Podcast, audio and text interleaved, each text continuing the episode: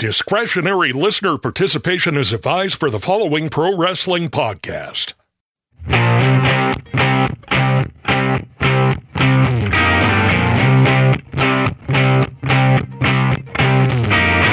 Hola, Croakia Chamoa means I love the Stick to Wrestling podcast so much. I want to thank Bobby Vinton for writing and performing that awful song from God knows how long ago about Stick to Wrestling, where if you give us 60 minutes, perhaps indeed, we'll give you a wicked good and raw bone podcast. My name is John McAdam, and this is Stick to Wrestling, primarily a podcast that features classic wrestling from the 70s, 80s, and 90s.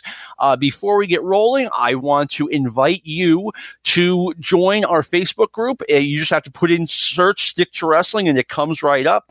It's a cool group where we talk about uh, wrestling pictures, results, other stuff, baseball, basketball, you name it.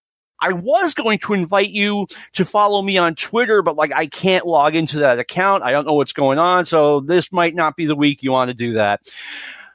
Before I introduce the show, before I tell you what the show is going to be about, it's about the 1997 Survivor Series. Don't turn off your listening device because we're not going to harp on the Montreal screw job. I feel like everything that has been said about that has or needs to be said has already been said. Yes, we'll touch upon it, but that is not what this podcast is going to be. It's going to be a review of the show in total. And I want to bring on my guest. I, I, feel like it's interesting how I this person landed as a guest on Stick to Wrestling. Back when I was on Twitter, and hopefully I'll return. This person I saw put out a tweet and it said, if you want to have me on your podcast and you want to review a show, I will watch that show and I will furiously take notes by hand on a notebook. And I'm like, okay, you're on, sir. And it turns out he's in the wrestling business. He is the ring announcer for Game Changer Wrestling. Emil Jay, thank you for coming on, sir. Uh, John McAdam, uh, thank you so much for uh, having me. Uh, I mean, I mean, I, I hate to uh, put a date on any of us because I guess we're all much older than we have any right uh, feeling like right now. But uh, man, like late '90s, I grew up uh, reading your website, man. Like those listings that you made for all your comp tapes and everything like that. That's how I learned about some a good deal of wrestling history. So just being able to sit here and talk to you about a uh, very historic show is a very fun thing for me. That is, I find that hilarious, and I'll tell you why. Coming in, like I was like, okay, this guy's going to have no idea who I am. we had no idea who the other one was, but we kind of knew each other, and here we are. Yeah, yeah, that's the great thing about the wrestling community, like uh, especially the way it is now. Like on the surface, you know, we, we've never met each other in real life, but it feels like, oh, yeah, I know that guy. Uh, I've, I've read his website for years and years and years. Yeah, sure, I know that. Like that's how that's how it feels. Like we don't know each other, but at the same time, we have this same uh, common familiar bond uh, that brings us Excellent. together. So you work for Game Changer Wrestling. My understanding is that you're you're the ring announcer, but can you tell us a little bit about anything else you do for that promotion? Uh, yeah. Now, um, you know, things have uh, been changing a little bit over the past.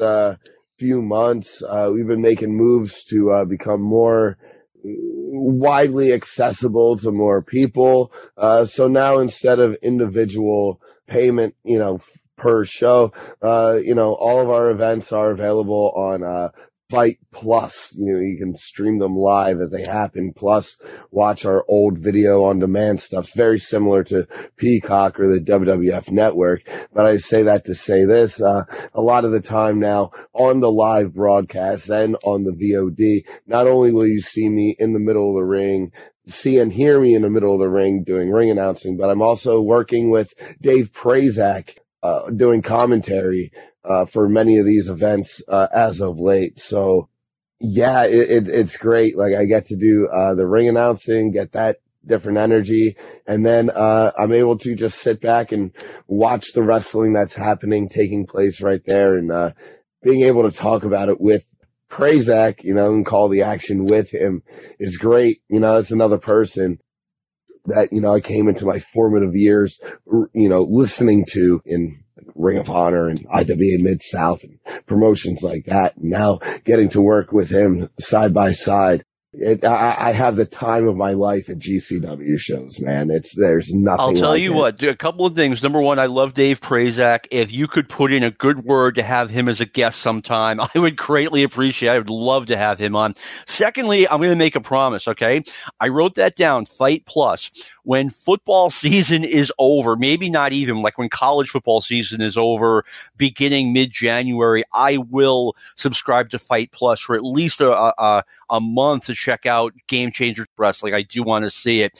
So anyway, we are going to talk about the 1997 Survivor Series. Emil, I really regret not going to that show. I could have. It's a four hour trip north to wow. Montreal. No big deal. Spend Friday and Saturday in Montreal having fun, Sunday afternoon having fun. Go see the Survivor Series and, and then drive home. It was so doable and I skipped it. And yeah, I could have seen history firsthand.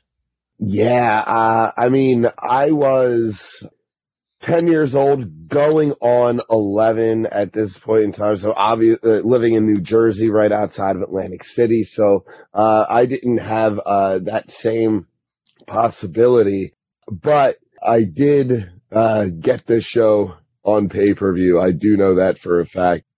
I didn't know how historic this show is actually going to be. No, I mean, nor did I. I mean, I knew there was there was stuff going on. Let's be honest. I got the Observer. Um, you know, I was on the internet by this point. I mean, the, the world was changing.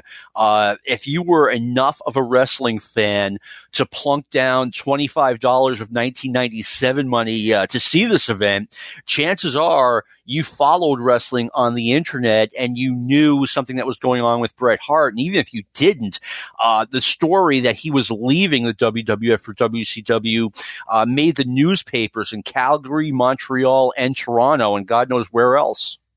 Yeah, I mean, I remember we got on the internet in my house.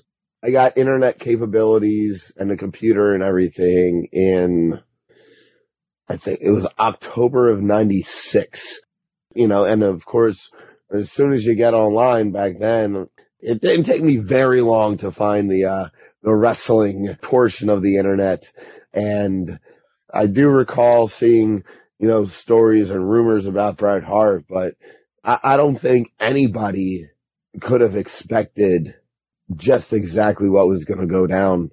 And, you know, they even kind of talk about it on commentary. Like, you know, they make mention early on the show, where's McMahon? And, uh, JR is like, uh, he's pretty busy right now. like, so th- this had to be evolving as the actual show itself was on the air. I mean, uh, just knowing, just knowing how things are in the wrestling business, like this was definitely an ongoing situation even after that, that light went red. Yeah, um, I mean, definitely. Um, I was very surprised what happened, and I'll I, will i will probably mention this again, but I was I wasn't watching it live. I was recording it, and I was watching an NFL game, uh, their Sunday night game, and I finished watching that, and I log on to America Online, if anyone remembers that dinosaur, mm. and I get an email from John Muse, and John's like, you know I don't know. I don't know what you. he said something about if you recorded or, or, you know, if did you watch the Survivor series? But if you didn't, like, drop what you're doing and go watch it, I won't spoil it for you. And I'm like, oh, by the way, this is how long I've known John Muse, who's been on this show and is going to be back uh, very soon, hopefully. And I went and watched it. I, I couldn't believe what I what I saw. Didn't know what to make of it. Yeah, I mean, watching it unfold, you know, like I knew there was gonna, you know, like, like I said, like I, I knew there was something going on, but you know, trying to figure out what exactly is going to happen and understand the ins and outs of it no matter if I'm online or not. Like I'm only 10 Yeah. years old watching wrestling for like two years at this point. Like there's no real way to, for me to reasonably say like, oh yeah, like that was a regular occurrence because this was, I mean, it, it's really a tale of, uh, two events where, you know, the, the first part is pretty much like, you know, up until the main event, it's like your, your basic show, your basic wrestling event. And then it just gets Yeah. crazy. just the wheels fall There, off. there's no way if I, if I were 10 years old watching that, I would have been able to get my mind around it. But I open up like, eh, we're not going to go on and on about the screw job. And then we turn around and do it. So stick to wrestling that was. anyway, they open with a really good montage of the Bret Hart versus Shawn Michaels, their whole history together. Uh, it really dated back to the 92 Survivor series, but they kind of stayed away from that. They sort of acted like the story began WrestleMania, uh, the 1996 WrestleMania, the, the year before, and went on from there and how Bret felt like he got screwed out of the title at that WrestleMania. And now we're finally seeing the rematch. I thought they did a really good job in a very short amount of time with that. Yeah, and you know, they could have, they could have gone even deeper if they wanted to in the whole history between Bret and Shawn if they really wanted to. I mean, really where the meat on the bone is, is the Iron Man match and everything like that, WrestleMania 12 and the fallout from that and the real life issues leading into Survivor Series 97. But really, if they wanted to, they could have gone all the way back to like 1990. And Yeah. Depending on how real, quote unquote, real they wanted to get with the presentation of this. Like, you know, Bret, you know, obviously screwed out of the title at, uh, uh, WrestleMania 12. He's got a gripe. It went to a draw. It should be in a result of a draw. The champion retains his championship, you know, as in every, you know, wrestling, uh, stipulation that's ever been. But this, you know, we needed to have a winner and Bret felt slighted by that. Now, if they wanted to, they could have put a whole different spin on that and Shawn Michaels could have said, listen, I really won the tag team titles off of you guys way back seven years ago, but something happened and, all, and they didn't recognize the title match. Did I complain about it? Did I whine about it? Did I do anything? No. So what's the matter with you? You know, they could have dipped into that if they really That- wanted that's a to good bit of booking. I like that. like they have the footage, you know, they, they could have built it up that much if they really wanted to. But, uh, really, you know, like I said, the, the, real meat on the bones was, uh, you know, the fallout from WrestleMania 12. But just to cap it from 96 and 97 would be really doing it a service to the rivalry that they really did have from that, you know, tag match on Saturday night's main event or whatever it was. And then like you mentioned, Survivor Series 92, and then like that unofficial, you know, who's the best in a wrestle, World Wrestling Federation conversation that would always come up. Uh, it was always Bret and Shawn. It was always those two, especially for me growing up when I did, you know, that those are always the two wrestlers people brought up, the, the kids brought up the most. And there, there was so much history between those two in the main event. And, uh, that video package really told a great story. Little clips from each of their interviews over the previous months leading up to this event.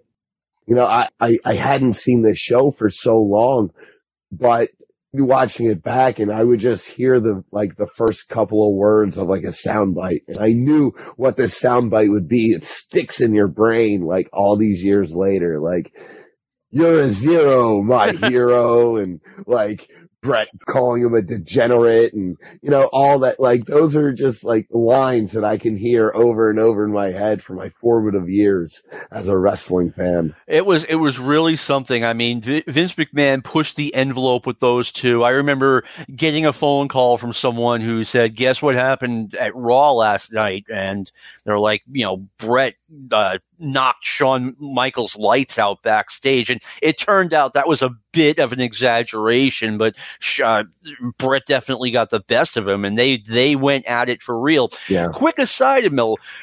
WrestleMania, the, the, I forget what number it is. The, the, WrestleMania from 1996 had that Bret Hart versus Shawn Michaels Iron Man match. Your honest opinion, my opinion was that it was a really good match. I've had people tell me, you know, no, they found it incredibly boring, including someone who attended it live. What did you think of it? I haven't seen that match in a very, very long time. I do remember the last, the last time that I, uh, attempted to watch it, I, I kind of veered on the side that it was a little bit boring in the beginning, but when it got down the stretch, I, I think it really came together. I don't know if I would hold that same opinion today because, you know, it's been uh, a, a, very long time uh, since I've seen it. I, I remember watching it live. Uh, it was actually WrestleMania 12 is actually the first pay-per-view I ever ordered in my home. So that kind of had me additionally jazzed up that day. But, uh, I don't feel strongly one way or the other just because it's been so long. Okay. I, you know what? I haven't, I probably haven't seen it in 10 years either. I just remember, you know, getting online in 1996 being, you know, wow, I liked the match. I didn't think it was a match of the decade candidate or anything, but I liked it. And, you know, people like throwing stuff at me. Boo, you suck. But anyway, uh, the opener for uh, Survivor Series 1997, the New Age Outlaws and the Godwins defeated the Headbangers and the Blackjacks. Uh, John Hawk and Barry Windham First thing, three of these guys would go on. They, their opening match, they're not even a little bit big names yet, but the New Age Outlaws were going to become huge, and so was John Layfield. Yeah, and uh, looking at this match, I don't know if you'd be able to make that assertion. Definitely not for Bradshaw. For the New Age Outlaws, perhaps. But this is very early in the uh, New Age Outlaws. Very run. early. Very early. They like I don't even think do they have they don't even have that name really yet. New Age Outlaws. And uh, this is still uh, weeks before they put uh, the Legion of Doom through the table on Monday Night Raw. And to me, that's when the New Age Outlaws solidified themselves as a team, as a thing, as a something that I should be worried about. You, you know what I mean? Something that I should pay attention to. Up until then, it was Jesse James and Rockabilly doing something a little different. Then when they got locked up with the Legion of Doom and they started becoming like, uh, not necessarily members of D-Generation X, but sort of lackeys or like the goon squad for DX that's when I was like, oh, wait a second. These guys got something to them. I mean, when they first started pushing the New Age Outlaws, my honest opinion, and you're right, they didn't even, they didn't even have that name at this point. I was like, you know, they are way over pushing these two. And, you know, as soon as Shawn left, they put after WrestleMania, they put them in that faction and pushed them to the moon, and it it drew. It did well. There's you know what am I going to say? But yeah, they you know they're just starting out here as a tag team, and you know my as that run against the LOD went on, I was like, you know, you got to be kidding me. They are way over pushing these guys. One thing, this was not a good match at all, in my opinion, Emil. Not, I mean, ba- bad opener. You know, as I was watching this, I, wrote a couple of things here. Like the, the match, I didn't think it was that good, but while I was watching it, I did note that I do miss wrestlers like the Godwins and the Blackjacks, uh, because you don't really see too many wrestlers like that in today's landscape. Just big, mean, brute brawler types big, meaty guys. Uh, you, you, don't see a lot of that type in today's uh, mainstream wrestling or any other sort of wrestling. So, I, you know, I, I do miss those sort of like wrestling archetypes in today's product, but, uh, that's not to say that I thought that it was a necessarily a, a, a great display of wrestling acumen. no, I, I thought the most interesting part of this match was uh, noticing that there was a girl in the front row with a Sting's Crow face paint. Uh, I mean, the Blackjacks. Yes. Montreal, you got to love the place. The Blackjacks were big in the early 70s. That was 25 years before this event. And even as just another tag team, I mean, that just never got off the launching pad.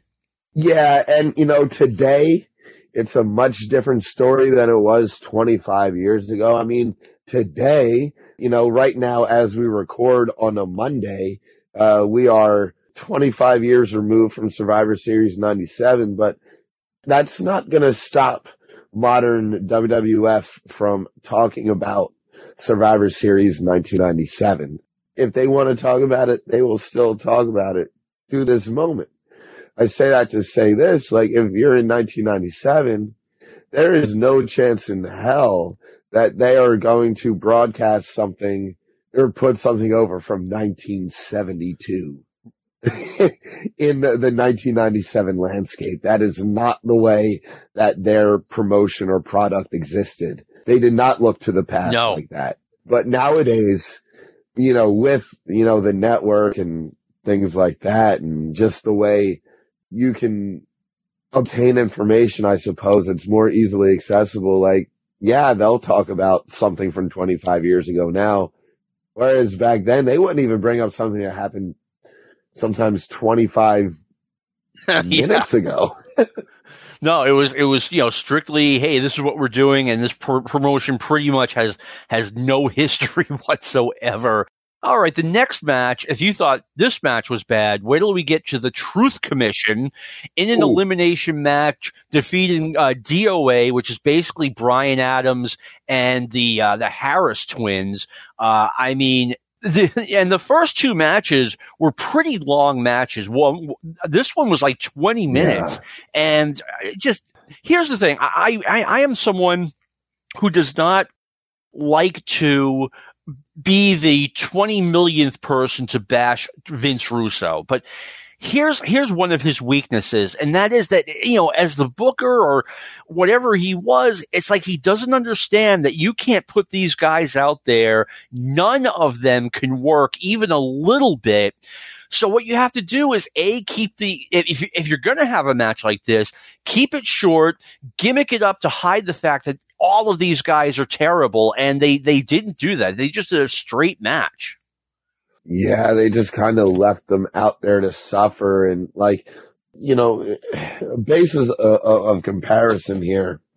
You know, the, the, the first match and the second match, we're not looking at a whole lot of, uh, renowned, uh, quote unquote workers or anything like that throughout any of these, um, I guess 16, uh, wrestlers throughout the two matches. But, you know, as I watched the first match, I noted how, you know, I miss guys like the Godwins and the Blackjacks. You know, I, I even, I even put down like, I would like to see the Godwins at least for one tour in all Japan pro wrestling or against the nasty boys in this era just to see what it looks like. There's still things that I would like to see those wrestlers do. However, when I was watching Truth Commission and DOA, the first thing I wrote down before the match got started, I said, I can't think of any two more dislikable stables in 2022 eyes. Wow.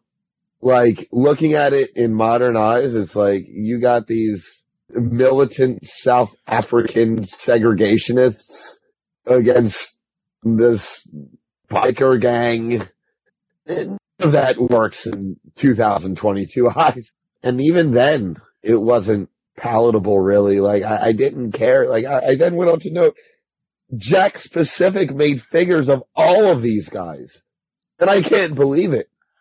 Like, and I even, I had figures of all of these guys. Why did I have an eight ball and skull figure? Why, why did I have a recon or sniper figure? I don't know but they were produced. You were a completionist at a young age. That's not a bad thing. But Yeah. the Truth Commission, let's talk about them for a minute. This was one of the first gimmicks that the WWF threw out there that resembled a lot of their future gimmicks that, you know, okay, they had Adam Rose uh, maybe seven or eight years ago, his gimmick was he's in a party bus and they're having a big fun party and he's on his way to the WWF. And my, as soon as I saw that, I'm like, okay, what are they going to do with this when they get it into the arena? And the answer was they didn't know. Another example, Fandango, Mhm. a ballroom dancer. That's his gimmick. He can do it and he can wrestle, but what do you do with it once you get it to the arena? Who is he going to feud with? What storylines are you going to have? Are you going to have someone injure his leg so he can't dance? I don't know the whole thing. That sounds pretty stupid. Truth Commission was, I, as far as I can think of, the original on this. Like, even if it gets over, what do you do with it? Yeah. Where do you go? What, who, just how and why? Like, like what, what is their motivation against anybody? And how do you make it reasonable for the, the mainstream person in America? How do you put the Truth Commission forward in a way to make these people either care or think it's in good taste? I mean, yeah, either one, care or in good taste, good point. Emil and our audience, I will confess that leading up to a show like this, where I, where I, you know, review a, an, an event like Survivor Series 1997, I will go out and I will read reviews and uh, updates or whatever on the show because sometimes I miss something. But in this match, they were seven elim- eliminations, and this was pointed out to me, and four of them were by the sidewalk slam. And it's like you can't, you can't, you have to book better than that. But then again, the sidewalk slam Yeah. is easy to execute. I don't know. Yeah, I mean, you know, that's that's the success rate that Dino Bravo would have been very envious of with it with with his side suplex or whatever they that was his finish back in the When he couldn't move, yeah. yeah, yeah, and and like it's a good wrestling move and it's a great wrestling move the the bigger you are. But I don't know if it uh gets four separate No. pinfalls uh in in one match. As I was watching this, I wrote who put this shit together? I should, I feel like apologizing for Um, asking you to watch this match. Well, I mean, I, I just don't know what they were thinking. Like, I don't know why they, why, like, you know, I'm looking at a match like that on paper where really the heat of the Truth Commission is with the Jackal. That's where the heat comes Mhm. from. You know, he's got, he's got huge Kurrgan the Interrogator, Recon and Sniper, are both large individuals as well. They don't talk, but here's the Jackal, smaller in stature, but with a bigger mouth than all of them put together. But in this match, they didn't treat it like that at all, really, because you know they they do whatever. There's an elimination. Jackal finds himself as a legal man. There's a little bit of something, da da da da da, and then boom, he just gets eliminated. Yeah, and he- goes outside the ring in the middle of the match and starts doing commentary. I'm like, okay, this is supposed to be what saves this match, and it's not working. No. And real, realistically, like, I don't understand why they did it this way because I'm looking at the match. They didn't need to change anything. Really. What this match needed to be was the sole survivors. I mean, uh, that's a, a weird term anyway. Can you have more than one sole survivor? Not really, but that's what Survivor Series language has made me think of the, the, the winning team should have been the Truth Commission with Kurrgan and Jackal together. Yeah. There was no need to eliminate Jackal and send him to the commentating area. Like the heat needed to be like Jackal coming in, doing a couple things, getting out, never really getting anything on him.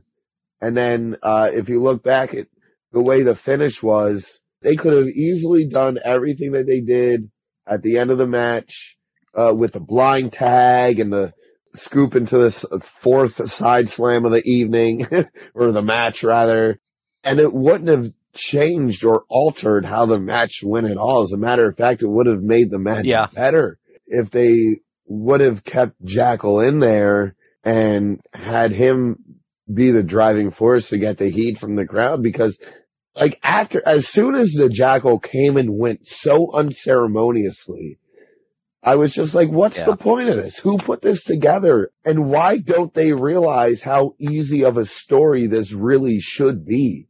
Like, it felt like just bullshit to get the Jackal on the commentary. And that's not where Don Callis needed to be. Like, uh, he needed to be a stooge in the match, not No, I agree. I totally agree. The most entertaining part of this match, in my opinion, were three of the s- signs I saw in the audience. Uh, coming in third place, getting the bronze medal. The sign simply said, Domino's Pizza sucks. And it's like, okay, tell me Yeah. something I don't know. Uh, number two sign just said two words, Howard Stern. Montreal is the last Yeah. place I think Howard Stern would get over. Just a different culture. But number one, the best sign I saw during this match Undertaker is not a homo. Thank you for that information, sir.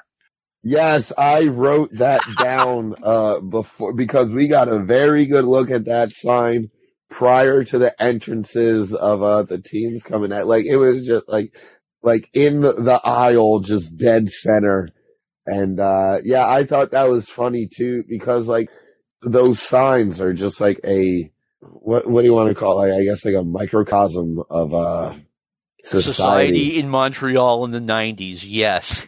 Just, you know, very, very simply stated, Undertaker is the, uh, no, Undertaker is not a homo. Like, you know, no explanation points. Just here you go, pal.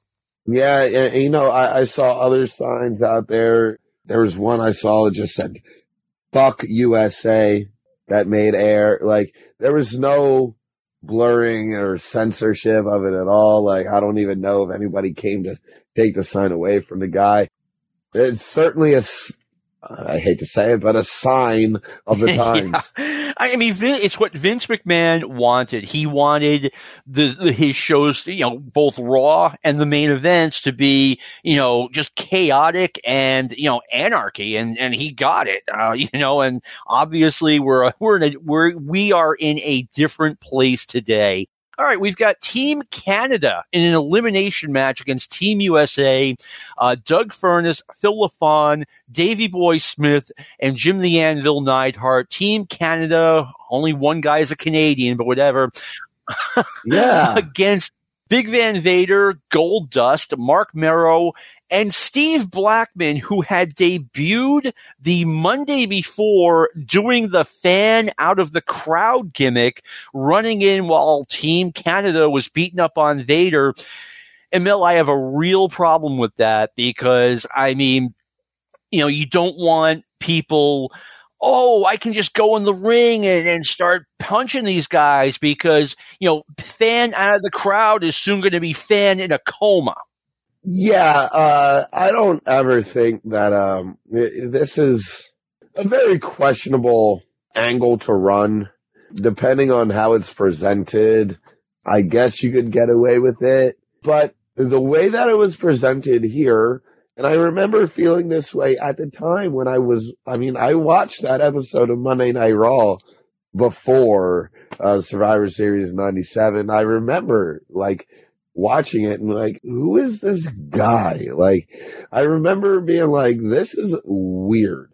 And again, I wrote down Steve Blackman's debut story is weird. yes.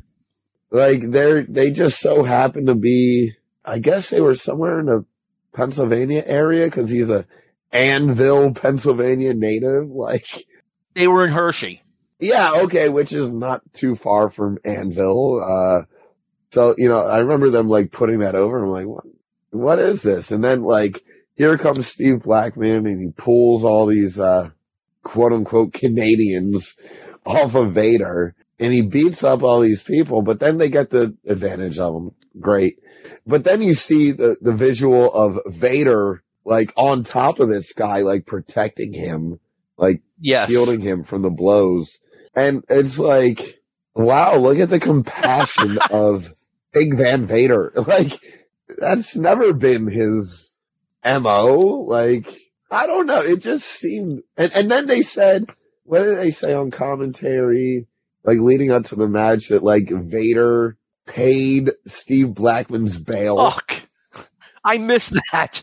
Yeah, they said that like Vader paid his bail and he like went to Commissioner Slaughter to like put him in the match or something like that. Like that is so insane to me because like it's really like it, it's the same thing as like if somebody ran onto the parquet at the Boston Garden and was like, yeah, Larry, pass it to me. I'm going to shoot a three pointer. and then Larry Burgess passes on the ball and he makes the shot.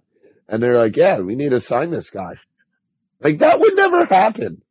It's so insane to me. Like, and plus they also went to the lengths of like explaining how it might work in real life. And that is still so like ridiculous. It, really was. You know, I was watching this and you know, I knew who Steve Blackman was. I knew him from Calgary from like, you know, 87, 88. And he missed a bunch of spots. And I was just like, you know, okay, how long has this guy been in the business? And, you know, he's screwing up. So I go check on Wiki and it turns out, listen to this. Blackman, I, I, did not know this. Blackman contracted malaria and dysentery while wrestling in South Africa in 1989 and was essentially bedridden for two years. I mean, you know, bedridden for two years, not what I want. And it just shows you, no, like, you know, maybe I don't like this particular wrestler from the 80s or 90s. You know, you, Emil, the audience might like him. But, you know, guys really had to make sacrifices to get over in the business back in the day. And, you know, this guy goes on the wrong trip and he's bedridden with malaria for two years. Yeah. And, you know, it, it, it's, it's, it's so, especially at that time period because of course, like, you know, the territories are all dying out. Uh, Steve Blackman, what, he wrestled in Calgary Stampede. Uh, I had no idea about that at the time. Uh, I just thought it was like, oh, who's this guy? Like, whatever. Like, you know, obviously once, even at that point in time, to a, a 10 year old who, who had been online for about a year at that point in time, like, even to me at that point in time, I'm like, people don't come out the crowd and know how to do this kind of stuff. Like I, like I had, like I knew he wasn't just a fan, you know, like civilians don't move like professional no, wrestlers and they don't fight like professional wrestlers, you know, they, it's a certain thing that only exists within its own universe. And as soon as somebody like steps into it and acting that way, like it, it's pretty clear to tell that they know what they're yeah. doing but like I yeah, I had no idea that he had a history at all. But you know, looking back at that time with with the territories drying up, you kind of had to go, you know, wherever would offer you like a tour or, you know, significant money or whatever because you didn't really know where the business was going to wind up at that point in time. I mean, I guess what you had WWF, NWA. That's about it. Stampede. Yeah. Memphis and world class? Well, by the time we got to the late 80s, the only place you were making any money was the WWF, the NWA, and the two Japan promotions. So you go on a tour like that right. so you can put it on your resume and hopefully get hired somewhere. Yeah, and, and then on one of those tours, you never, like international tours like that, you never know who's also going to be booked on that tour. You wrestle, you know, uh, a wrestler that wrestles for another office, you know, in some other country and then you have a good match with them. They put you over, they bring you in to, to that, you, you know, like you, you kind of just have to, it's like today's independent wrestling scene where, you know, uh, you get, when you're trying to get your name out there, you just take bookings from wherever you can just to get your name out there. But like that, comeback that Steve Blackman made, no matter how good he was in the ring or not, like that's a hell of a comeback for a person just to like be bedridden for two years and some sort of malaria strain and still be able to come back into being a, uh, an active physical athlete. That's, uh, something to be very proud of. No matter, no matter how your output is. after that. It doesn't matter. No, really. I agree with you. And he looked like he was in tremendous shape and he had great muscularity, you know, just six years later. So, you know, yes. good for him. I mean, it's one of those things like, you know, Steve Blackman to me was always like, ah, he was okay in Stampede and he kind of sucked in the WWF. Then you hear, I read about, you know, him getting through that. And it's just like, you know, I'm, I'm very impressed by that. This match seems like more of a, more than anything, a showcase of Goldust's most recent turn. Um, I did watch the Go yes. Away Raw before this, the one that, you know, took place six days earlier. And they did this weird angle where they're sitting there interviewing Marlena and Goldust. And she's all happy that they're back together after the Brian Pillman thing and we're a family again. And he just all of a sudden turns on her and says, you know, this sucks. Mm-hmm. I don't want to be in this family anymore. And she's crying. It was a tough segment to get to. And now he's back to being yeah. Goldust with the words F you written on his face. Forever Unchained, hum, and it, it the match. Mm. This match was just um, it existed more to get his turn over than anything else, and things were going to get really bizarre with Dustin Runnels pretty soon. Yeah, that's that's certainly one way to put it. Looking at this team, that uh, both teams are rather slapped together. Uh, granted, I know Team Canada, quote unquote, has like the loose uh, Hart Foundation affiliation, even though Furnas and LaFon were never really a part of that outfit technically. But like the that American team was just like, uh, I mean, it's your debut vehicle for Steve Blackman. It's your way to get into the Goldust Vader program, which, you know, they had a match at uh, Royal Rumble 98, which features one of the best finishes of all time at Luna Vachon, scorpion tailing off of that Vader bomb. So wait, you had, you had Vader, you had, uh, Steve Blackman, you had uh, Goldust, and uh, who who else was out there? It was Mark Mero, who I, I was always confounded yeah. by his WWF push. That'll tell you because, like, I just I just watched this match mere hours ago, and uh, I, I mean, I just wrote for a header, America versus Canada. I didn't even remember Mark Mero was in the match. Like, he's so forgettable. I'm trying to figure out, like, is there a different fourth person that they could have put in there? Like it's it's it's like the most not cohesive. No, it, I think they just wanted to get him on the show. Yeah, they, like they were like, oh, we got to get Mark. Well, more so Sable. oh, too loud Sable want, chants during the match. Yes, they wanted Sable on the show. I don't think they gave a shit what Mark Mero. You're probably doing, right, and I think that's evident that they just threw him there. Like, okay, you can be the third most, well, actually, on the, the babyface side, Mark Mero is like the fourth important thing in that match behind Vader Goldust thing, Steve Blackman debut, Sable just being visible. At the end of all that, then it's Mark Mero. And by that point in time, well, what are you going to do? And what he does do, and I made note of this, that was probably the ugliest Merosault I ever see saw him hit on Doug Furnas.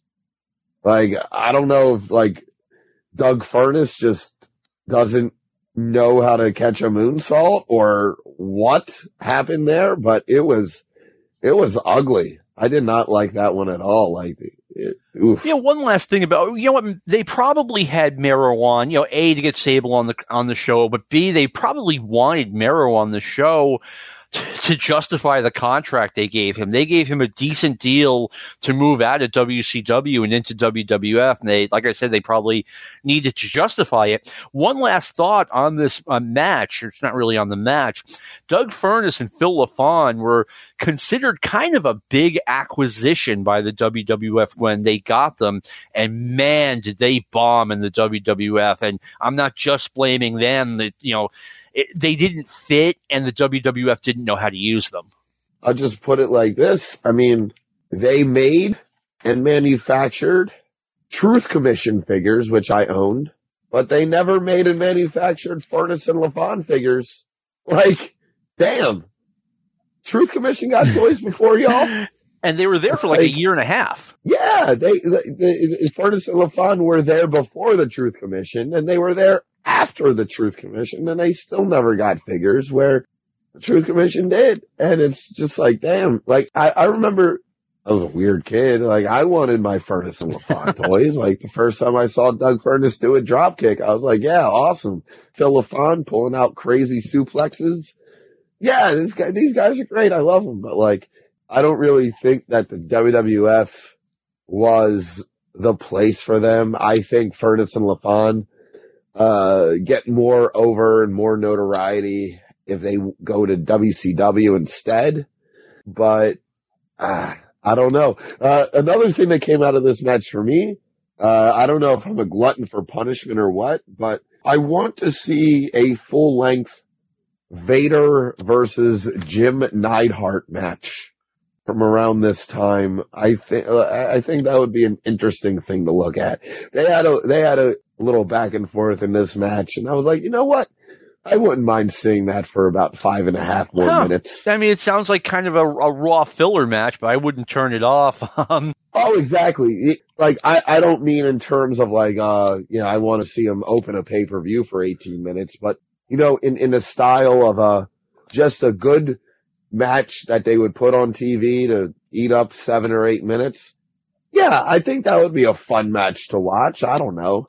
Uh, I, I feel like Neidhart was a little bit motivated against Vader than he typically was at this point in time. No, I, I, I hear what you're saying. You know, the one guy I felt bad for uh, after the Bret Hart incident was Jim Neidhart because you know he wanted to be, yeah. to be let go, and in order for that to happen, they had to embarrass him on Monday Night Raw like two or three weeks later. But anyway, moving on, this wasn't a match. They had a contest for something called a super supper with a WWF contestant where they called the person at home live on the show. Yes. Emil, I'd completely forgotten about this, but as I'm rewatching the event, I'm just like, oh no, these never go well. Why are they still doing this? This always flops miserably.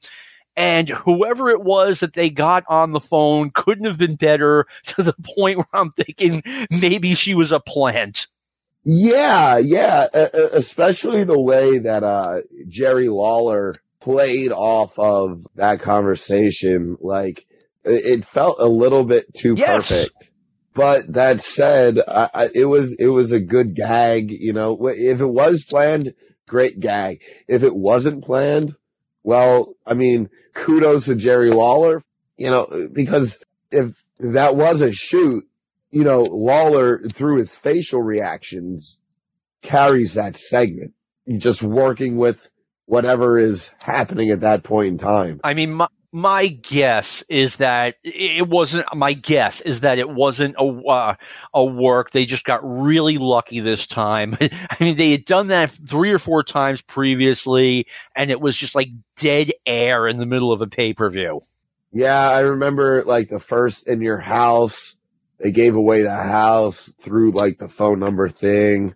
Oh, at uh, SummerSlam just three months prior, they had the deal with the, um, what was it, a casket that was filled with a million dollars or something like that. And you had to have like, oh, there was some sort of sweepstakes or something with that.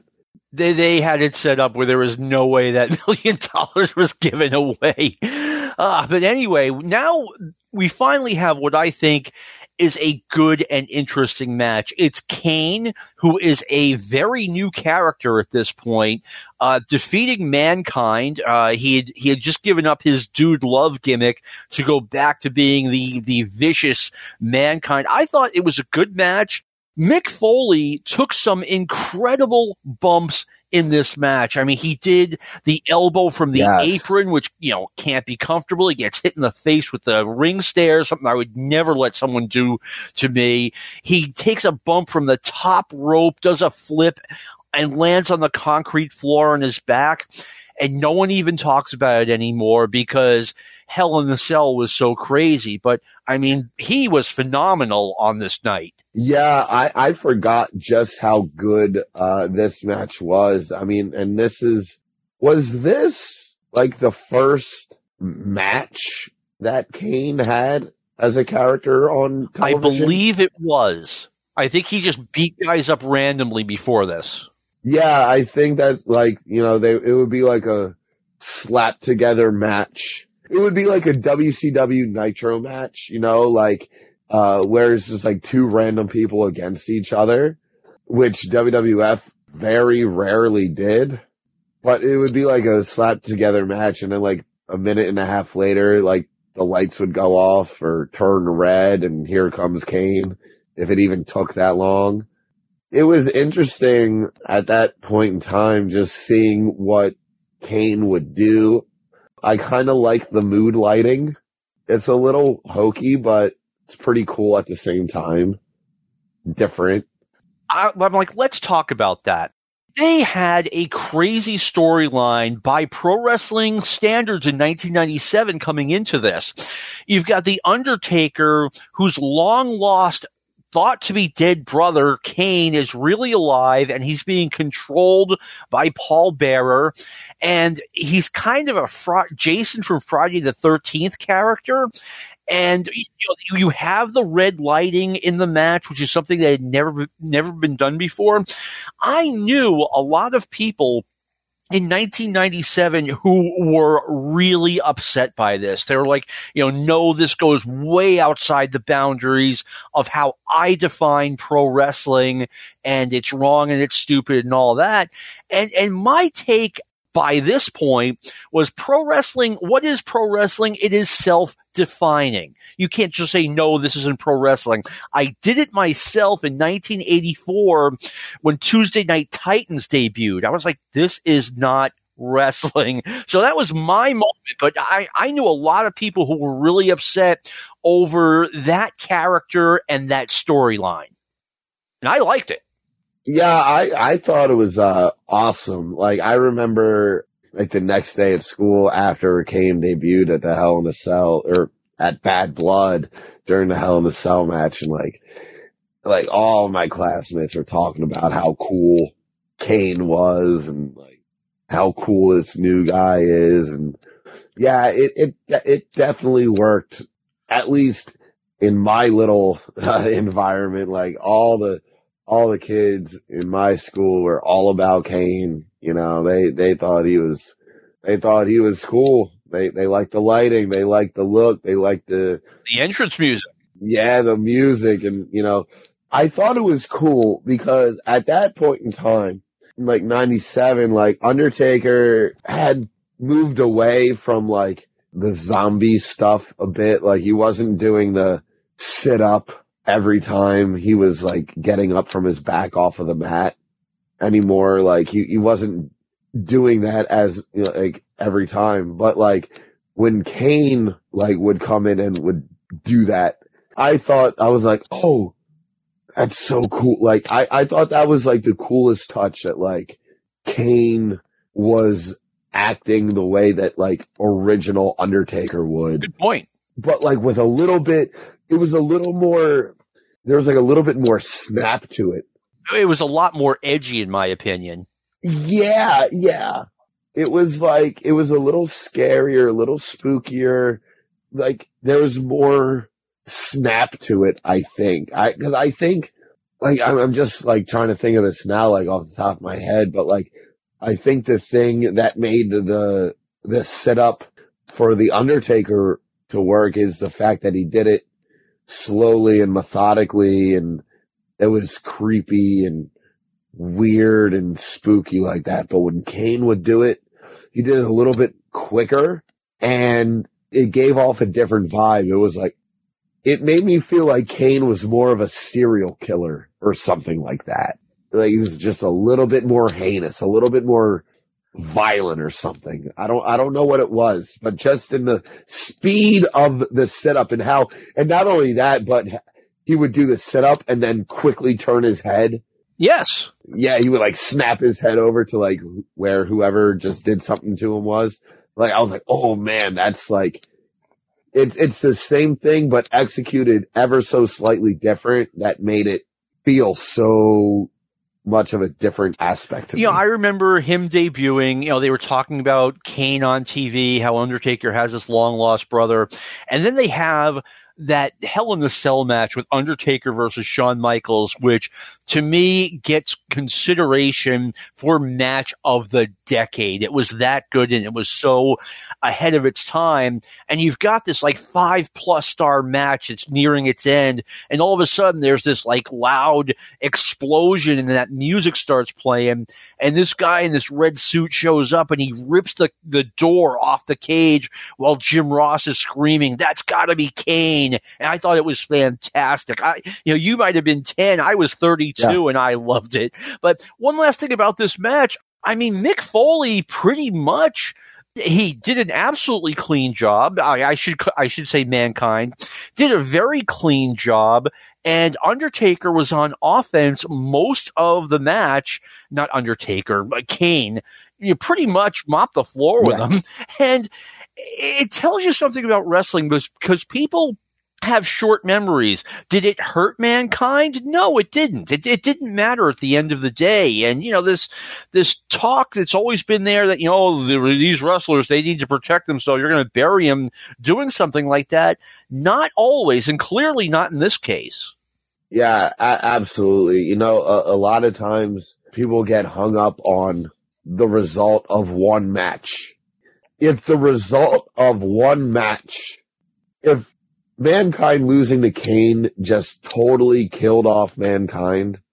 Well, then you didn't really have much of Mankind to begin no. with, did you? If one loss just totally takes you out of the game, like it's wrestling. Okay, so you lost, come back and do something better next time. Like, you know, like use that as a tool. Like it's fine. Like, and that's the thing. A lot of these guys are like, oh, I, uh, I can't do this. My character wouldn't do that. What do you mean? What do you mean by that? Like, there's a way in order, what, your character doesn't lose? What are you, five? Come on. Yeah.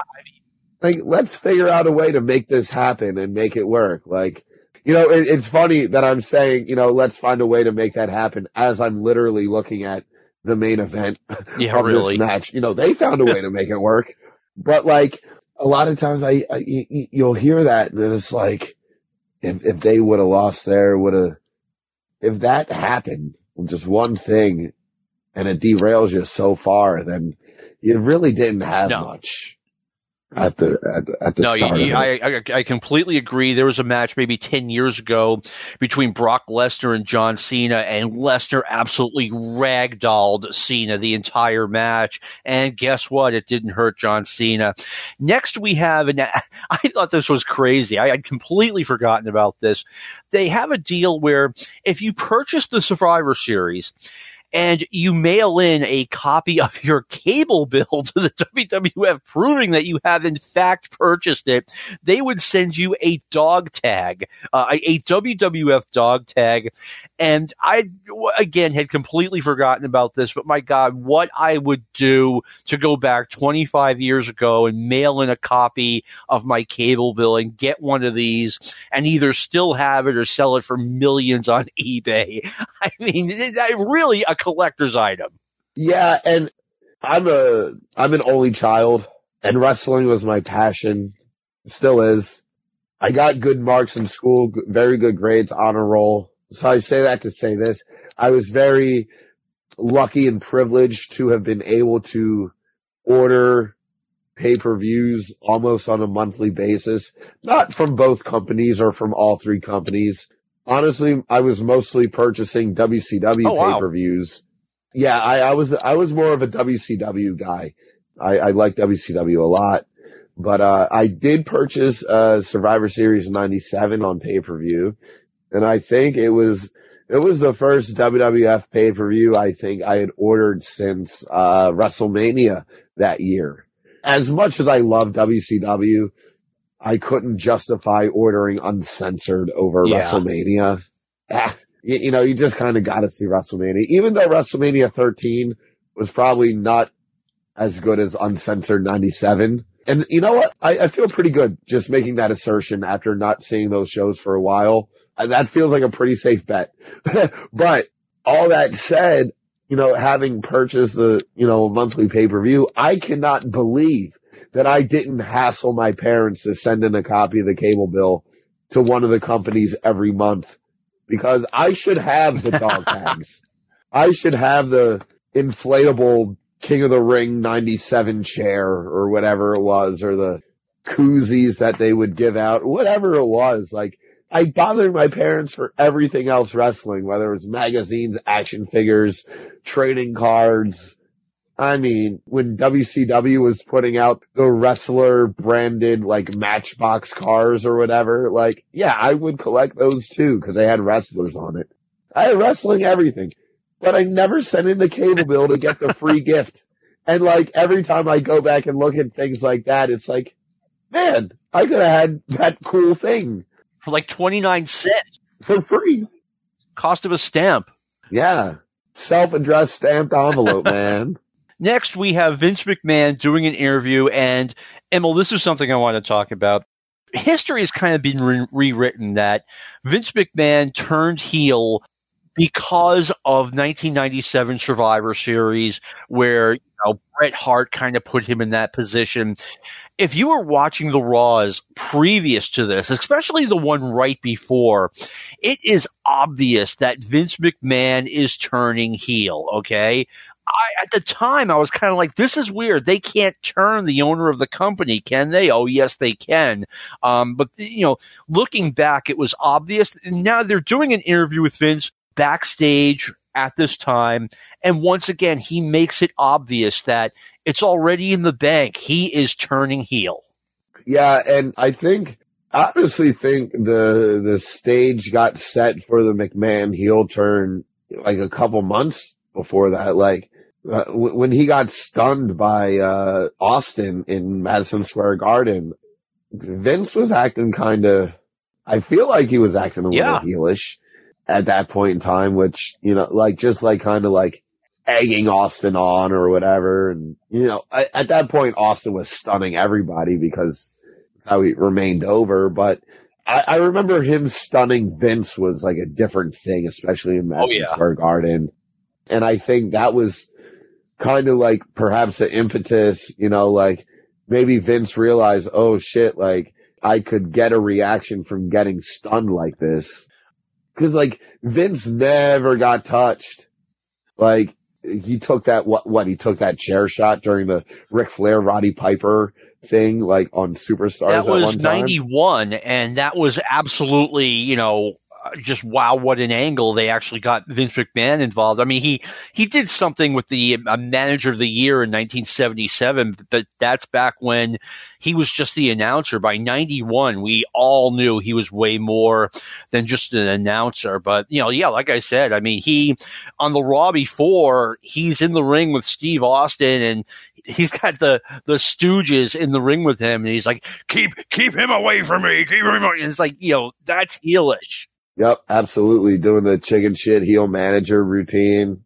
Next up, we have Ken Shamrock, Ahmed Johnson, and the Legion of Doom against the Nation of Domination, which is Ron Simmons, Charles Wright, AC Connor, and The Rock, Dwayne Johnson. This felt like a little bit of a coming out party for two people. Number one, Rocky Maivia, and number two, Ken Shamrock. Uh, Maivia debuted the previous Survivor Series And you, we heard all the stories coming out of Memphis that Rocky Johnson's kid is going to be a no questions asked superstar. And they brought him in. They used him all wrong. They didn't learn from, you know, don't Lex Luger, in my opinion, failed in '93 because they pushed him as this candy ass baby face, and here they are again, four years later, three years later, doing the same thing to Rocky Johnson's kid. They learned their lesson. They turned him heel. The only heat in this match really was the Rocky sucks chant. I mean, it wasn't a bad match, but it felt like the crowd had decided that this is something they just had to sit through before we get to Owen and Bret Hart's matches. Yeah, yeah, I, I got that vibe too a bit. But that said, even though it was sort of a like a like a lame duck sort of match, I, I quite liked it. It wasn't a bad match. The very beginning, I love anytime that somebody gives uh, Road Warrior Hawk a pile driver, and he's like, "Nope." uh, there there was a time where D'Lo gave him a pile driver and uh, D'Lo was like gloating about it. Uh, Hawk pops right back up and grabs D'Lo for the Hangman's neck breaker. I thought that was super cool.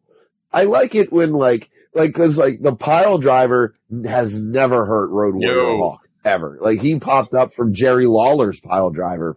You know, I, I like it when that exists. You know, you know what I mean? Like like moves that just don't work on specific wrestlers or uh, moves that make specific wrestlers act specific ways, like Rick Rude getting an atomic drop, or or like Greg Valentine even taking the atomic drop. Like there's very unique ways that they would do that, and I, I thought like the the pile driver sell, for lack of better word, the the pile driver reaction from Road Warrior Hawk is always fun for me.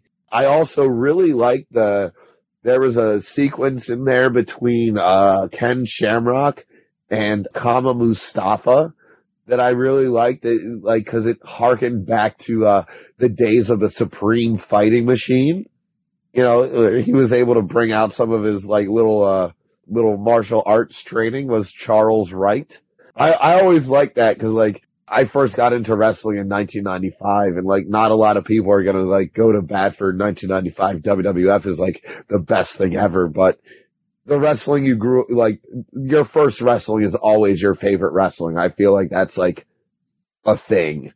So like Kama, the Supreme Fighting Machine was like one of my first favorites because he was just one of the first guys that I saw and I thought he was cool. He did cool kicks and stuff like that. So I, I thought it was neat to see him tangle with Ken Shamrock like that. I have a book. It's called When It Was Real and it was written by uh, Nikita Breznikov. Is that a Crowbar Press? Well, yes, it is. That's where I got it. And he did a year by year breakdown of every year in the WWF in the 1970s. And I went to 1976 and, you know, the first thing he says was, yeah, this year was really lame, worst of the 70s. And I was like, wow, that was my year that I first fell in love with it. So of course I like 1976. So I can totally relate. You know, that's the year you fall in love with wrestling is, is always going to be at least one of your favorites. Um, yeah, I thought this was a good match, but there was one thing we talked about uh, very recently on Stick to Wrestling, uh, Starcade 1987, uh, which was almost exactly 10 years before this event.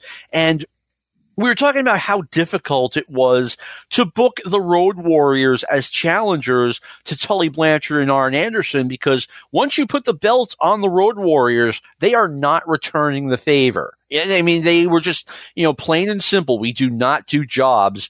And now, not only are they doing jobs, but it's almost like they're there to put other people over. The New Age Outlaws come out and they attack Road Warrior Animal. They they mock the Road Warriors. I mean, it was really symbolic that things were changing. And the Road Warriors, you know, right around this time, I was looking at them and I'd always seen them as top notch superstars until right around this point. It's like these guys are kind of mm-hmm. a, a relic from the 80s it, it's one of those things where you know, we talked about it with, uh, Mankind and Kane, where I was talking about like, you know, if, if one match decision or one match outcome, you know, really changes your trajectory, uh, then, you know, what Yeah. you're really doing. With the Legion of Doom, the Road Warriors, it was over the course of time where it wasn't just they lost once or they lost twice, but you know, it, it, they're in a position here where they are fodder in an elimination Well match, pretty much. Uh, gradually, enough had been chipped away from them that it didn't really even feel monumental when uh, Hawk and Animal got eliminated from the the matchup. Yeah. You know what I mean? It didn't like it, it didn't feel like oh my god, I can't believe I just saw Hawk get pinned. It, it definitely felt like these guys were in the twilight of their careers and, and only 14, 15 years in, which is not a lot in pro wrestling. And it, it turned out, yeah, it was the twilight of their careers. Now we get to the two matches that we all really want to see. Uh, Steve Austin versus Owen Hart for the Intercontinental Championship. Austin has wrestled just a handful of matches since SummerSlam, which was three months earlier, where he suffered a legit bad back and neck injury while getting pile driven incorrectly by Owen Hart. Owen Hart had just suffered a concussion. So, you know, they just kind of kind of rolled this out there and did what they could. The match was over in four minutes. Owen brings Team Canada to the ring with him, all four guys, and Austin just stuns everybody, including Owen, and, and leaves them for dead. Owen Hart was a riot. He wears an Owen 316 shirt to the ring, and in the back it says, I just broke your neck. That's comedy. Yeah, uh, I always, I always wanted that shirt, but like they never really sold it like that. I mean, which makes sense because it is kind of in poor taste.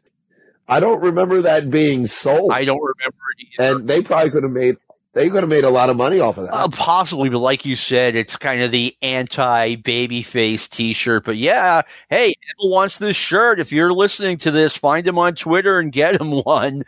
It's Canada. They love the Hearts, and a lot of the fans were on Austin's side, but there was a loud "break his neck" chant in the middle of the match, and they did the pile driver spot a couple of times where Owen was trying to pile drive Austin again, and of course, you know, Owen uh, got body flipped over it overall, for what it was, it was a short match. It needed to be short because of the physical condition of both guys. But for what it was, I thought it was a good match, Emil. You know, I, I feel like over time, especially um, during like recaps and stuff that I would see over the years, people would talk about how like the short length of the match uh, really prohibited it from being a, uh, a a good match, but length and quality are not the same No. at all.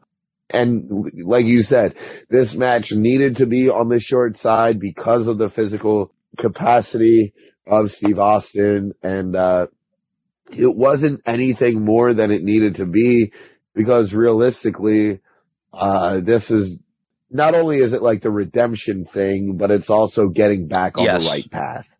You know, they, they need, they were like, okay, Steve is good to go. We need to get back on track with him in the Intercontinental title because I, I think, I think the plan was always for Austin and The Rock to go at it over the Intercontinental title at that point in time to elevate everything involved, Austin, The Rock, and the Intercontinental title in itself. But I think perhaps, uh, there was a little bit of a roadblock put in there with the, with the whole injury thing happening. And I think they just made that shift and they said, you know, we got to get this back on Austin because after that, like Austin really didn't cross paths with Owen ever again. And I don't blame Austin for that because if he didn't want to work with Owen after that accident, I don't blame him because I always heard that, that Steve Austin was like, uh, no, I don't think that we should do it that way. And Owen did it anyway. Owen, yeah, oh, Steve Austin never forgave Owen for what happened. I mean, Austin was saying that, you know, Owen called him once after the pile driver to see if he was okay. And Steve was like, you know, if I did that to someone, I'd be calling him every day. He thought Owen Hart was reckless with that pile driver. And damn, I mean, he, he dropped him right on his head with, you know, I mean, like a, a dart just straight down. And, you know, yeah. I mean, what can I say? I, I, think at some point I would have forgiven Owen Hart. Uh, you know, he apologized. I would have accepted that was an accident. But then again, it's not my neck and back. I mean, Austin probably should not have been wrestling this match. He was not giving good oh. news by his specialist. But you got to remember, Austin in 1989, 1990, you know, had a tiny little apartment in Dallas and talking about, he was talking about how he was eating raw potatoes for meals because he was that broke. Yeah. And now he's finally, after all these years, seeing gigantic money and it's hard to turn that down. Yeah, especially at that time because even still in 90s, 96, 97, like you don't have the luxury of a huge guaranteed contract like you do today. Like, you know, knock on wood that, you know, it doesn't happen, mm-hmm. right? But say, for example, Seth Rollins, right? The top guy in the company, something goes wrong and mm-hmm. he gets hurt and he's put on the shelf. Well, he's still able to make money through on his contract and every, through his downside guarantee and everything like that. But even in 96, 97, you still had to make the towns to get the payoffs. These guys didn't have, you know, million dollar guarantee contracts no. back then. And you know what? Cash is a hell of a motivator, especially when you're on such a rise like Steve Austin was at that time. Like it was very risky that he came back into the ring, but looking back, all told, like he made the right decision. I mean, would he have had a perhaps more lengthy career if he didn't come back so quickly? Probably. But would he have gotten as over as quickly with as much staying power? I don't know you got to strike when the iron's hot. Exactly. I mean, oh, you know, Austin made so much money not only from making the towns, but you know, the the merch was off the the merchandise was off the charts. Now, main event: Shawn Michaels challenging Bret Hart for the WWF Championship.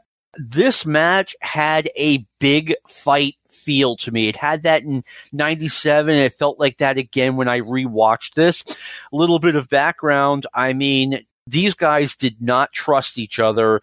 Shawn would not get in the ring, I mean, for months and months against either Bret or Owen Hart because he was afraid that they might try to hurt him. Bret didn't trust Shawn uh, for a number of reasons. He didn't trust that, you know, Shawn flat out told him, no, I'm not going to do a job for you ever. And Bret's question, well, why would I ever do a job for you? So things were tense between these two. As I mentioned, they had a dressing room fist fight at one point.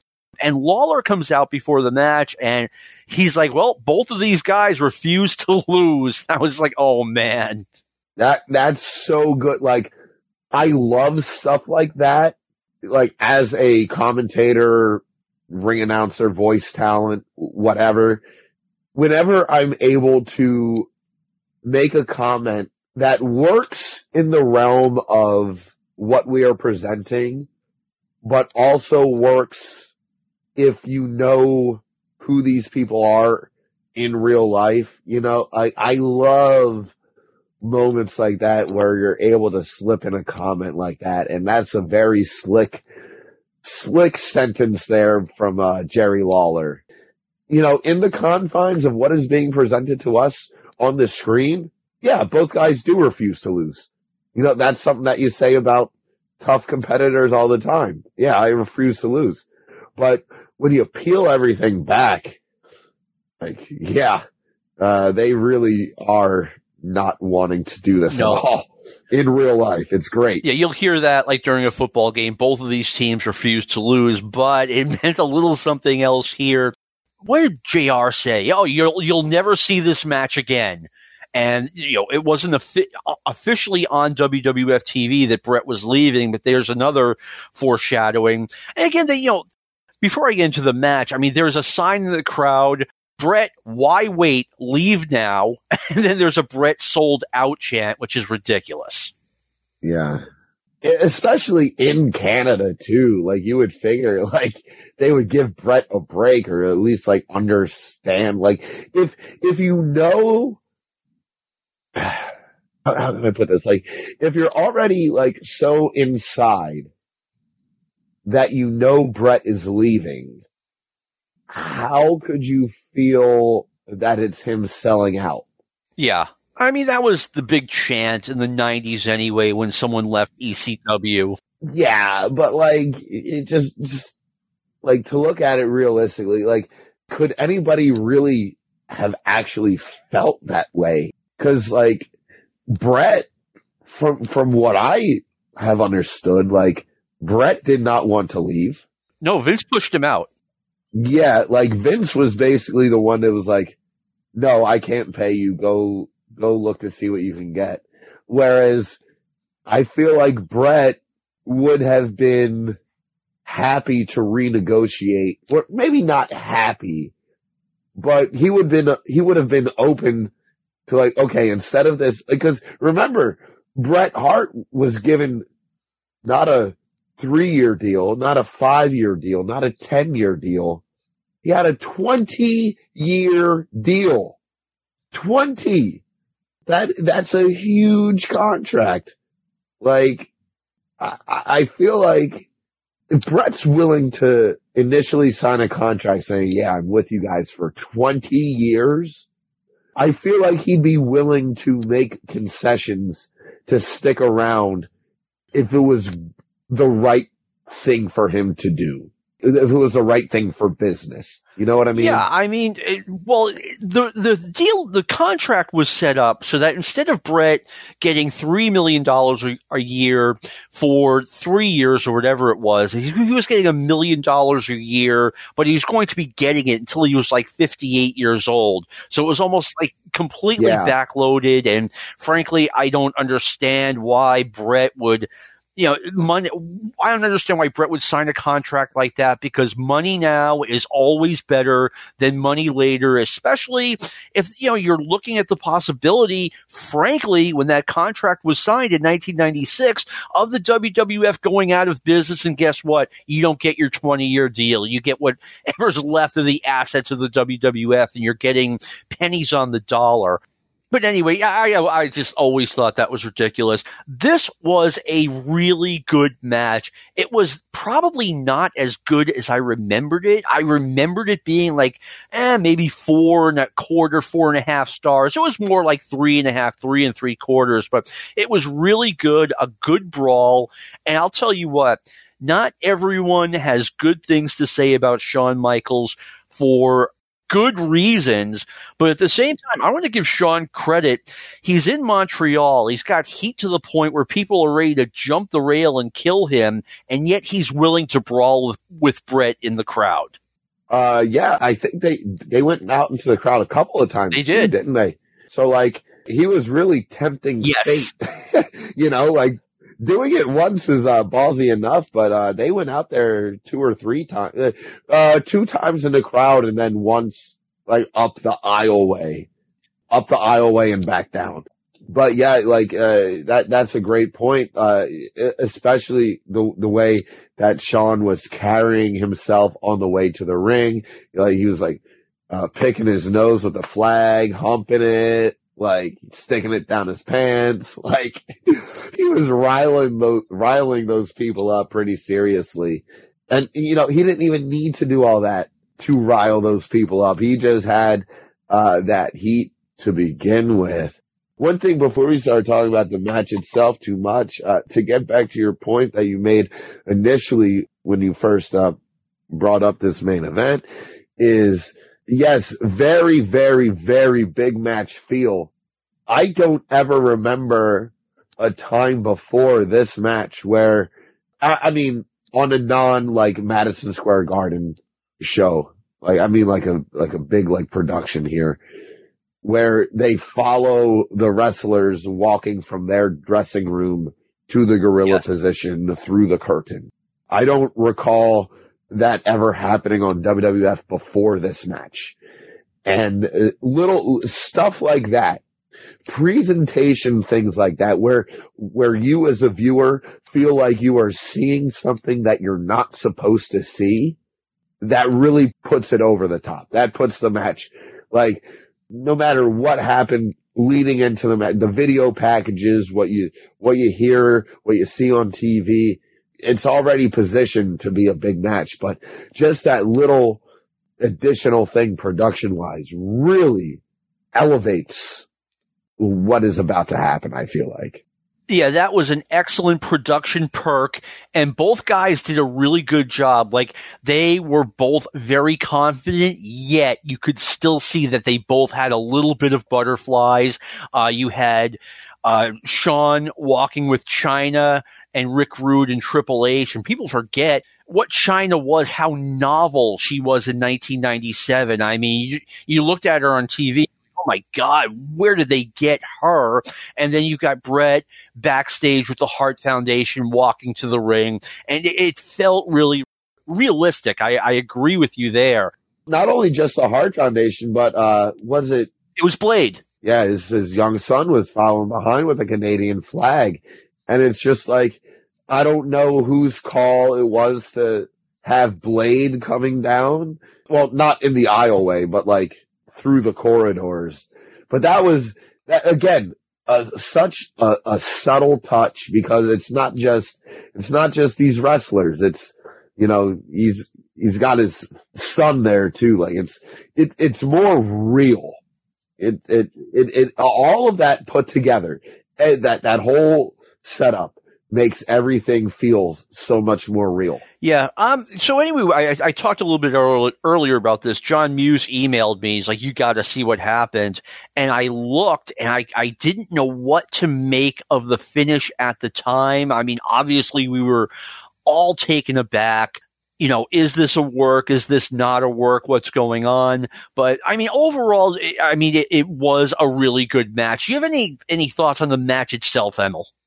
Yeah, um, I, am actually a little bit uh, different from you. How uh, how how you stated it, like like you remember it being uh like a little bit better on on its uh, most recent viewing. I, on the other hand, like I didn't remember much of the match itself. I remember it was good. I remember it was like uh, a brawl, but like watching it back now, like I haven't seen the match in full in probably 20 years. Oh wow. Yeah, like it's it's it's been a while since I revisited this show and that's what that's why I was so happy I jumped at the chance to do this specific one. It gave me a reason to watch an iconic event. But as I was watching it, I was like, oh, this, is a little bit better than I remember it being because really I only remember I remember brawling and the finish. I didn't remember that beautiful yet absolutely gnarly looking vertical suplex Bret Hart gave Shawn Michaels in the, in the aisleway. Oh, ah, that looked so, it was a beautiful looking suplex, but you could tell that sucked so hard oh, yeah. to take. It was a hard suplex. It, it, it was the same suplex Bret would have done in the ring. Well, now that I say that, those WWF rings were hard as hell anyway. True. so maybe it wasn't any different. Uh, but like that hard suplex on the outside, you know, like, uh, Shawn did like that gourd buster on the steps, just nice, snug looking work. The brawling in the crowd, which we talked about, very ballsy thing for Shawn to want to do. They had, uh, some good like figure four stuff in the ring and also wrapped around the ring post. And it was like, uh, chaotic in the aisleway when like first Bret decks Pat Patterson and then later on Shawn is like hitting referees. It was a chaotic match, very fun and honestly better than I remember it being only because I don't remember much of the match. That said, the finish obviously is, you know, what goes down in history but like the moments right before that happening are, are pretty funny to me too, because like, when's the last time you saw Bret Hart come off the top rope? Yeah, really. That was not in his forte. Second rope usually. yeah, and he came off the top, and Shawn brings Hebner into it. Hebner takes a bump, and and that's the thing I forgot. Like, like obviously, you know, going into it, sharpshooter by Shawn Michaels. He gets it on, ring the bell, whatever. But I totally forgot. I totally forgot what led into that. And when Bret's going to the top, I'm like, what the hell is he doing? and then it led right into the finish. I was like, I do not remember it being like this at all. But uh, you know, I was I was laughing to myself as I was watching that just just seeing Bret Hart come off the top rope is hilarious yeah. to me. Now, to those for those who don't know what happened, which is probably limited to a guest in your car listening to this podcast who really doesn't listen to wrestling, what they did they couldn't come up with a finish for this match or Bret was being, you know, they couldn't come up with an agreement for this match they decided, okay, they agreed we're going to go to a double countout. But what actually happened is Shawn Michaels put Bret Hart in Bret Hart's signature hold, which was known as the sharpshooter, and the referee starts flailing his arms around, and Vince McMahon says, ring the bell, and the bell rings and that's it. And Shawn Michaels is the new WWF champion. That is known as a screw job. Bret did not agree to that finish, but it's the finish that he got. I, I said we weren't going to dwell on this, but we certainly have to touch on it. Emil, my take on this was that it was absolutely not a work. And I will explain why I get that wrestling is a strange business. And especially in 1997, you just couldn't take anything at face value, right? I can see maybe yeah. a year later, maybe even five years later, people thinking, well, maybe it's a work. But it's been 25 years now. And by now, someone would have broken the news. It's human nature. I know something you don't, and I'm going to tell you about it. I do it on this podcast. Jim Cornette since he got his podcast has been saying that, you know, no, it wasn't a work and I was the one who suggested the finish to Vince McMahon. Jim Cornette, you know, whether you agree with him on everything, whether you like him, one thing Jim Cornette isn't is he is a liar. He's not going to go around 25 years later saying that, yeah, this is a work. You know, it just, it, it wasn't a work. That's not going to happen. Also, the other reason I don't think it was a work, biggest reason is Bret come. If I were Bret Hart's agent, I've said this on the show before. Right after this match, I'm like, okay, Bret, you're going to do your three years in WCW and then you're coming back here because this is where the money is. And Bret refused to have anything to do with the WWF for 12 years. He signed a, an extension with WCW I mean, it was he didn't want to go where the money was. You know, there's no way in the world I think this is a work. Emil, what are your thoughts on that subject? Uh, it's it, that that was real life. You know what we saw was uh, as close to uh, real life as you could possibly get. I think at that yeah. point in time, I don't think like there's there's too many things. There's too many moving parts for this to be considered a yeah. work. And, and, it all goes back, like, I feel like Bret was loyal to WWF and even, even if something happened and he did, he did have to go to WCW for other reasons, you know, like, I feel like he would have been very open to come back to WWF. I feel like the only thing that could have broken Bret's, you know, feeling like that is if his trust in that company is broken and they broke his trust. Yeah, they did.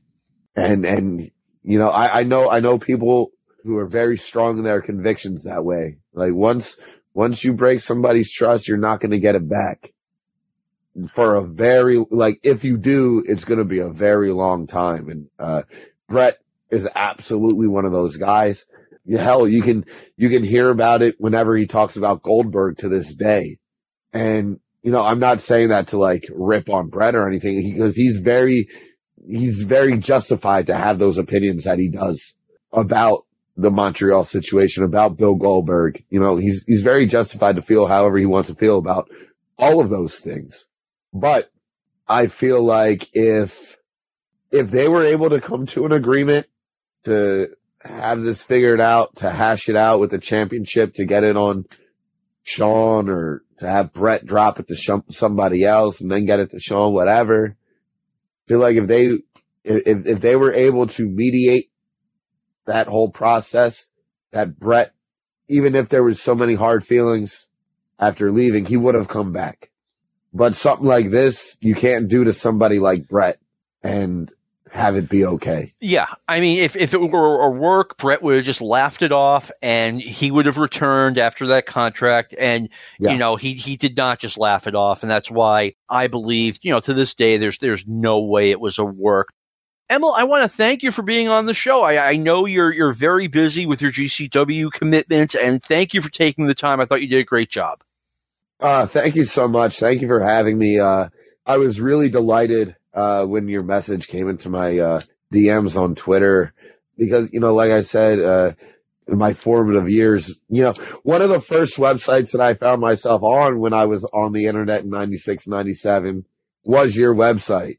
Like I would, uh, look at that all the time. And like, that's really how I kind of learned my wrestling history because it was all in one like list sort of format and I would be able to read from, you know, these two, three months in WWF from this listing and then, okay, what's the next two, three months looking like from the next listing on the tape? And, you know, I was able to piece things together through that. So being able to, uh, actually talk to you about a, a very historic wrestling show was, uh, was a really fun, it's a really fun experience for me. And, uh, thank you so much for having me. I, would be down to do it anytime. Well, thank you, Emil. Now, you know what? I genuinely appreciate and take pride in what you said. Now, I'm going to end this podcast. Well, before I thank everybody else, I want to read what was in the Observer about the Bret Hart uh, Shawn Michaels fiasco. It will go down in history as the single most famous finish of a pro wrestling match in the modern era.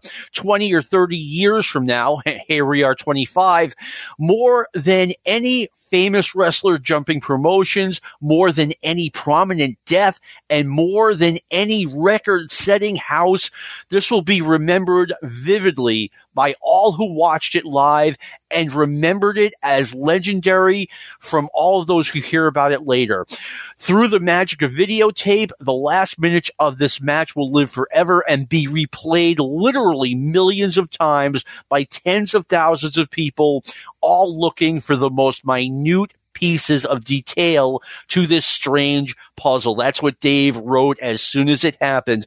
I want to thank everyone for listening. We'll be back next week with another Stick to Wrestling.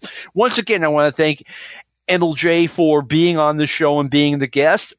I want to thank Arcadian Vanguard Podcast Network for giving me this forum. I want to thank Lou Kippelman for all of the great work he does producing this show. And this has been a production. Oh, one last thing. This is the last show before Thanksgiving. This comes out the Friday before Thanksgiving. Everyone have a safe and happy Thanksgiving. This has been a production of the Arcadian Vanguard Podcast Network. Go Vols. This concludes our podcast day.